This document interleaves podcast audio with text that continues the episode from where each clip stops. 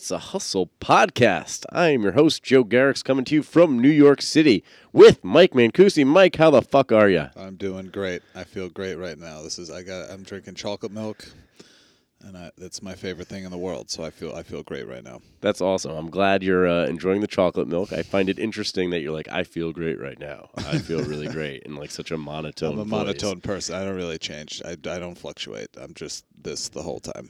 Do you feel, and is that, and that's pretty much similar in your delivery, or do you find that you are, you know, kind of pushing things a little bit more outside of your normal uh, tone for performance? I'm I'm pretty monotone. I think uh, there are certain parts where I start to I, I yell a little bit, but like that's it. I go I go a little higher sometimes, but that, Yeah. that's it. Do you find that the being generally like even keel and, and monotone is, is a benefit to you? Yeah, because I think it's who I am as a person. You Yeah. know, and I think you could just you have to Be be, not to be cliche, cliche, but you got to be yourself up there. So, um, it's something. I mean, I, you know, I, I know I'm still fairly new to comedy, so it's obviously something that you are working on and you know learn over time. I've tried to like be more energetic and try new things, but then you know Just doesn't roll off it just right way. yeah exactly and if you're not being yourself up there then it's probably not going to work so um, Yeah, yeah. I've I've found myself more. I, I would say in like the last year. Uh, I I still think I come across as you know genuine. I hope, uh, but I find myself becoming like more exaggerated in certain things. Yeah. you know, there's like certain points, uh, both in in terms of my material and my performance, where I'm just like overemphasizing things, or you know, getting more into it, or changing the pitch in my voice a bit more. yeah And I found that to be uh, successful, even though it might be totally fake. sometimes it's got to be contrived you know Yeah, it's hey, part of the performance gotta, you know, whatever you gotta do to get those fucking laughs. and also i'm trying to i'm trying to act stuff out more and one thing i've learned about act outs is that you have to just go for it you can't like Half-assed. yeah you can't half-ass it Yeah. because if you if they sense that you're like tentative about it or you're like kind of like reluctant and you're like i don't know if i should be doing then it's it's done and then god Oh yeah, and that's the same. I mean, for you know, even beyond act outs. I mean, just being like committed to the joke. If you Yeah. like are doing a joke and you're like, oh, I'm not sure about this, they'll, Yeah. they'll pick up on that. Yes, and if you're not sure of it, they're definitely not going to be sure of it. And it's a subconscious thing. You don't even have to like say that. I'm not sure about this, but if They'll you're know. genuinely not sure about it, there people will know. Like it reflects in the, in your delivery. Yeah. Well, uh, Mike, I appreciate you being here today uh, at your apartment.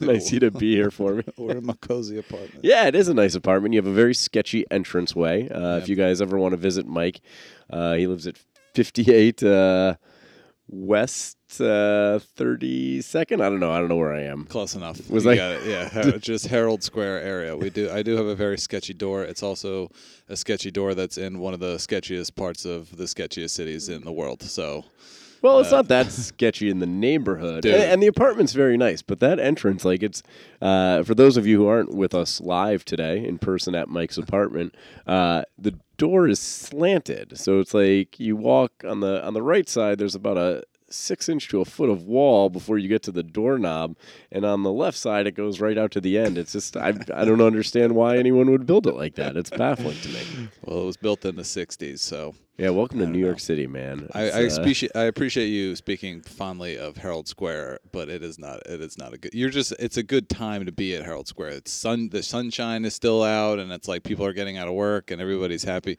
Dude, this place is a shithole. I don't know about that. I mean, if you want Korean food or karaoke, you're in the right place. That's all right. That's that's a good point. I didn't factor that into my. yeah, you got to you got to take that into consideration. You could karaoke, get wasted, and stumble home easily into your crooked door. Well, no, it's just like, dude, you you should hear the stuff I hear at night. Like I, I expected. I know it's a noisy part of town. I expected it to be like noisy, but I was just expecting like normal noise. Yeah. Like you hear like the beep beep beep, like trucks, uh, honking horns. I expected that, but yeah, at like three in the morning, there's people just screaming at each other, R- like right outside my window That's too. just New York City, man. like, there's a few parts of New York that aren't like that, but That's they're true. not the good parts. I That's mean, like if you're young and living in New York, I think you want the 3 a.m. screaming. I think you want to be the 3 a.m. screamer. you That's very probably have been. and it keeps you on your toes. You know, you, got, you always got to be alert, head on a swivel. You know, I never know what's going to happen in Herald Square. it's a rough city, baby. Well, Mike, I uh, I wanted to chat with you today because uh, you know we recently met when you came into Fairfield Comedy Club and crushed it, and uh, you know despite uh, your performance, surprisingly, you're actually relatively new to comedy. Um, Which I, when you told me how long you were doing it, I was actually kind of caught off guard because you know you're extremely talented and polished. Uh, you know, more polished than I would expect someone to be. Uh, with just what is it, around three years? Uh, I'm about two and a half. I mean, it kind of depends when you s- s- count like start date, but like I kind of count my start as like when I was really actually doing it consistently, like you know at least like four or five times a week. I think the first open mic I ever did was probably about three years ago, but I th- I did two at this uh, I did two open mics at this place, the Alligator Lounge in Brooklyn. Uh, just because I wanted to start doing stand-up comedy, And this I was the first time somebody- you ever yeah, did this- it? That was the first time I went on stage. how did you find that open mic, or how did you Uh, even know to go there? So my friend, uh, it's friend, my a friend of a friend, ran the open mic, and I told my friend I wanted to start doing stand up. So he's like, "All right, I'll get you in touch with the kid who runs the open mic." So I met with him. He's like, "Yeah, come down. I'll put you up first, whatever." Then I w- wound up going like dead last, and then just eating shit. To no one, so I guess technically it wasn't eating shit. Who knows? Maybe those jokes are great. I don't know, but uh, you can yeah. never evaluate a joke in an open mic. I know, but uh, but yeah, so I did that like twice, and I was like, like, ugh. and so I, I think I stopped for probably, I think like seven, seven, six, seven, eight months or something like that, and then I when I got the job in New York City, is when I started kind of consistently going to you know getting into it and going to open mic. So that's kind of when I start my my kind of start my my start date, uh, and that was like about two and a half years ago. That was in October of 2016. Yeah, 2016. So that was like two and a half years ago. yeah. So so you started and we're, we're just doing open mics at first. How many open mics did you do before you did your first show? Um, let's see. I was doing about four open mics a week. I would go to Eastville Comedy Club, uh, the one that was actually where Yeah, New York New York Comedy Comedy Club Club is. is Yeah, now. and I started there, and it was just me and like probably like six or seven of my friends that were all started within like six or so months of each other, um, and you know we would all laugh at each other, but just to everyone else, just be like bombing. I guess it's good to have that because otherwise I would imagine it. Yeah, you oh would my just god! Quit. Like, people like mics yes, are terrible. Seriously, people just starting that have like no friends and no one to talk to. Oh my god, I can't I can't imagine. Because yeah, we would all you know just joke around with each other and kind of make light of it, and but because yeah, I mean for the first at least couple months, like you're basically going up there and just eating just eating it every Yeah. single time. For comics who have been doing it for you know a couple of years and are just like, Oh, look I at, mean, you could be you, you, could be good at comedy and, Yeah. and suck at an open mic. Yeah. Because actually, no f- one's there to. For those of you who have not been to an open mic, uh, it's terrible. It's no one is there to be audience. Everyone is there for their own jokes, so people aren't paying attention to you. People aren't, you know, comics are not an easy group to make laugh, particularly if you're like actually doing material. Sometimes they'll laugh if you do something off the cuff or you know play to the back of the room. yeah, or you say something super dark or you know Yeah. messed up. Yeah. Yeah, or, yeah, or your joke sucks. You're like, well, I'm going to kill myself, and then they laugh at that for some reason. Uh, yeah, but so um, the first time I did a show like for people, dude, I actually did like really well. It was that my friend ran the show at this. He put on this. It was a show in like the just like a dive bar, like right around where Eastville was, and there was probably uh, around like twenty or thirty people there, but it was a very small room. What dive bar? Uh, it was called Jimmy's Number Forty Three. Oh or yeah, something. Have yeah, you heard of yep, it? I know? Jimmy's. Yeah. Yeah. So they have. Do you know how they have that like back room there? That's I like didn't even realize they had shows there. I- it's they don't. It's not like a. ro- It's not even a room. I think. I think they just like punched a hole in a wall, and there was like an extra space, and they were like, "Yeah, all right. Well, I guess we'll just open this up." Um, but yeah, so I did that, and then like how I big actually- was the audience? It's probably like yeah, twenty or thirty people, and he Oh. actually had like a really good lineup on it too. He had like Clark Jones on it, who's a really good comic. Brendan Ayer on it, who's another great comic. Uh, Yeah, you get these bar shows, you know, in the city, and you'll see some great comics. I mean, for years I ran, uh, you know, I was asking you about the dive bar because I used to run a show at Karma Lounge, which is a terrible dive bar. yeah, yeah, a, I've done a couple like, blocks I've from there, and it there. sucks. But you know, we'd get some great comics there. Like you know, we, we would have some real great talent. Uh, Yeah, because people just want the stage time, you know. yeah. and anything is better than an open mic. You know, I don't know. I've taken I've learned the open mics that you know they they are what they are. You know, I, I think like to a certain degree they they help you like, um, you know, they really taught me how to structure and like write jokes. You know, like I, I think developmentally they were huge for me, uh, but you know, I, I think at a certain point they just become diminishing returns, you know, and if Yeah. that's your only way of getting on stage, then it's only just gonna like beat your soul to death. Yeah, because you end up being less confident in jokes. Um, Yeah, good. exactly. Yeah, I, I felt the same way. Like I would like try a joke at a mic, it would suck, and they're like, ah, I don't want to use this. But then when I started trying out stuff at a show, and it would work, and I was like, Yeah. oh, you know what? That I had more faith in it. I would Dude, develop it more because I I started it in the right place. Exactly. I always think about that. How many good premises or jokes I've abandoned because they bombed at an open yeah, mic. yeah. Who gives a fuck? uh, so. Your first show, how far in were you when you did I- that? like, oh, oh, a week or A something. yeah, something like that. okay. And So I, were you hooked after the show, or were you hooked from it? Because it sounds like you were doing mics before even. Like my first time performing was at a show. was at a show? I didn't do Oh, I didn't do mics until nice. after. That Um, must have been nice. Well, I don't know. I think uh, like I was hooked in a sense, but I also it gave me a just totally false sense of like what this is. You know, it's just like, oh yeah, comedy is great all the time. You know, like this is this is what it'll be. You know, forever now that I started doing it. Like, but really, it was like I got that one kind of fun show.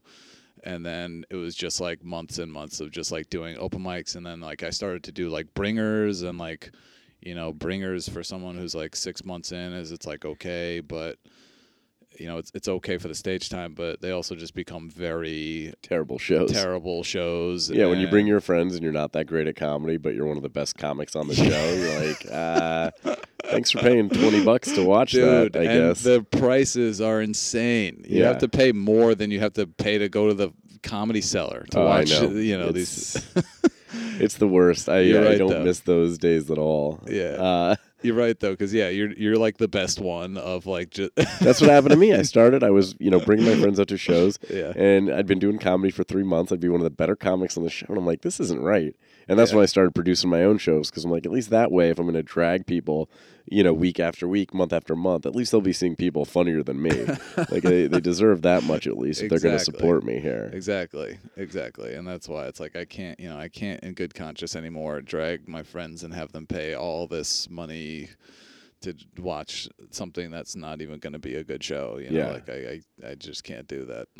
Um, but yeah, because other than the bringers, like you know, it was like the shows where there was no shows; it was just open mics, and you know, you get to the point where like we're at, well, I'm- I'm at Eastville a lot, so maybe I'm starting to get comfortable there. My friends are laughing at me, so I'm like, oh, this is fine, I'm great. And then uh, you know, you go to other open mics and then just start, you know, eating shit again, and then it's basically like you know, the first like six to seven months uh, of just doing like the New York open mic scene is just is like really rough, Yeah.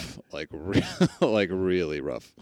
Well, Uh, well, let me ask you because you know, uh, you know, you're having a lot of success very early on. You know, when I was two and a half Yeah. years in, you know, I don't remember where I was at, but I, you know, you, you know, you're past at a, at a number of clubs and doing well for yourself. Yeah. What's, you know, what are the things that you kind of credit that to as you like look back over the last two and a half years? What, you know, what was like the smartest thing that you did that's really kind of has paid Um, dividends for you? I don't know. Well, getting past at the comic strip was was definitely important for me because I got past there when I was probably like ten months in.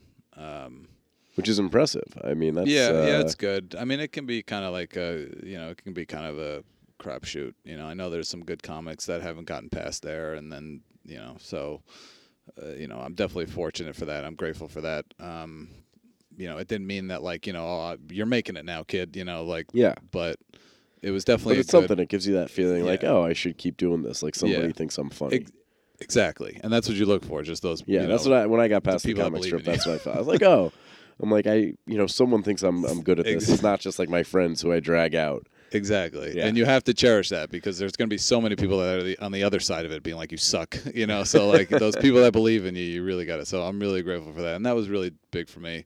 Um, and then I don't know, I just like try to focus on like to me. I mean, uh, obviously you have to be a great comic is should always be the number one focus, but I also just want to be like a good person and, and a good professional. I think the professional part is something that people look past a lot.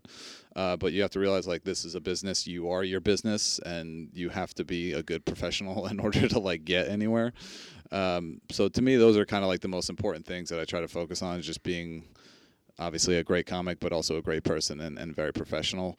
Uh, because and then also just focusing on the long the long term of this because it's very easy to be like oh you know I'm two years in and I'm nowhere so this isn't working out but you know you got to realize it's a long Yeah, Long and, and road. yeah, and if you don't love it, then you should probably quit. yeah yeah exactly if you don't love it there- there's it's no gonna point be a to it. battle, right? yeah it's seriously Gonna be, it's never going to be easy. like the only thing that keeps me get like no matter how much success I have like and, and you know I, I think I've done okay but you know I'm not I, I it's success is a relative term but like There's always room for growth. yeah for sure. exactly but like if you don't love it it doesn't matter Yeah. like because you're just gonna you know like even if I've had success like e- even the successes are you know eventually shadowed with like a failure and you're like fucking I hate this shit like yeah, it was gonna. That's why it's good to have that first one show where you like crush it, because then you can always like be like, oh, I did did really well that time.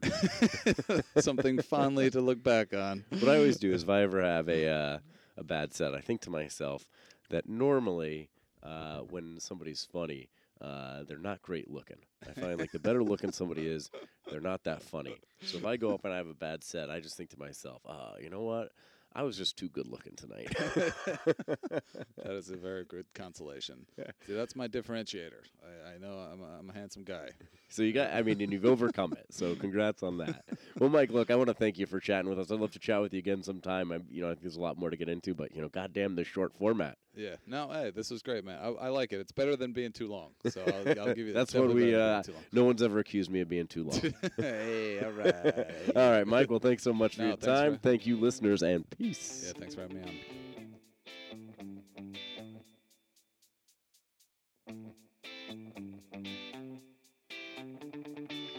Thanks for listening to the It's a Hustle podcast. Special thanks to Eric Donnelly for our theme song, to Jillian Rooney for all of our editing, to Light Switch Advisors for our website and online marketing. If you have any web or marketing needs, Light Switch Advisors is your go to place, to Vans for all of our footwear and apparel.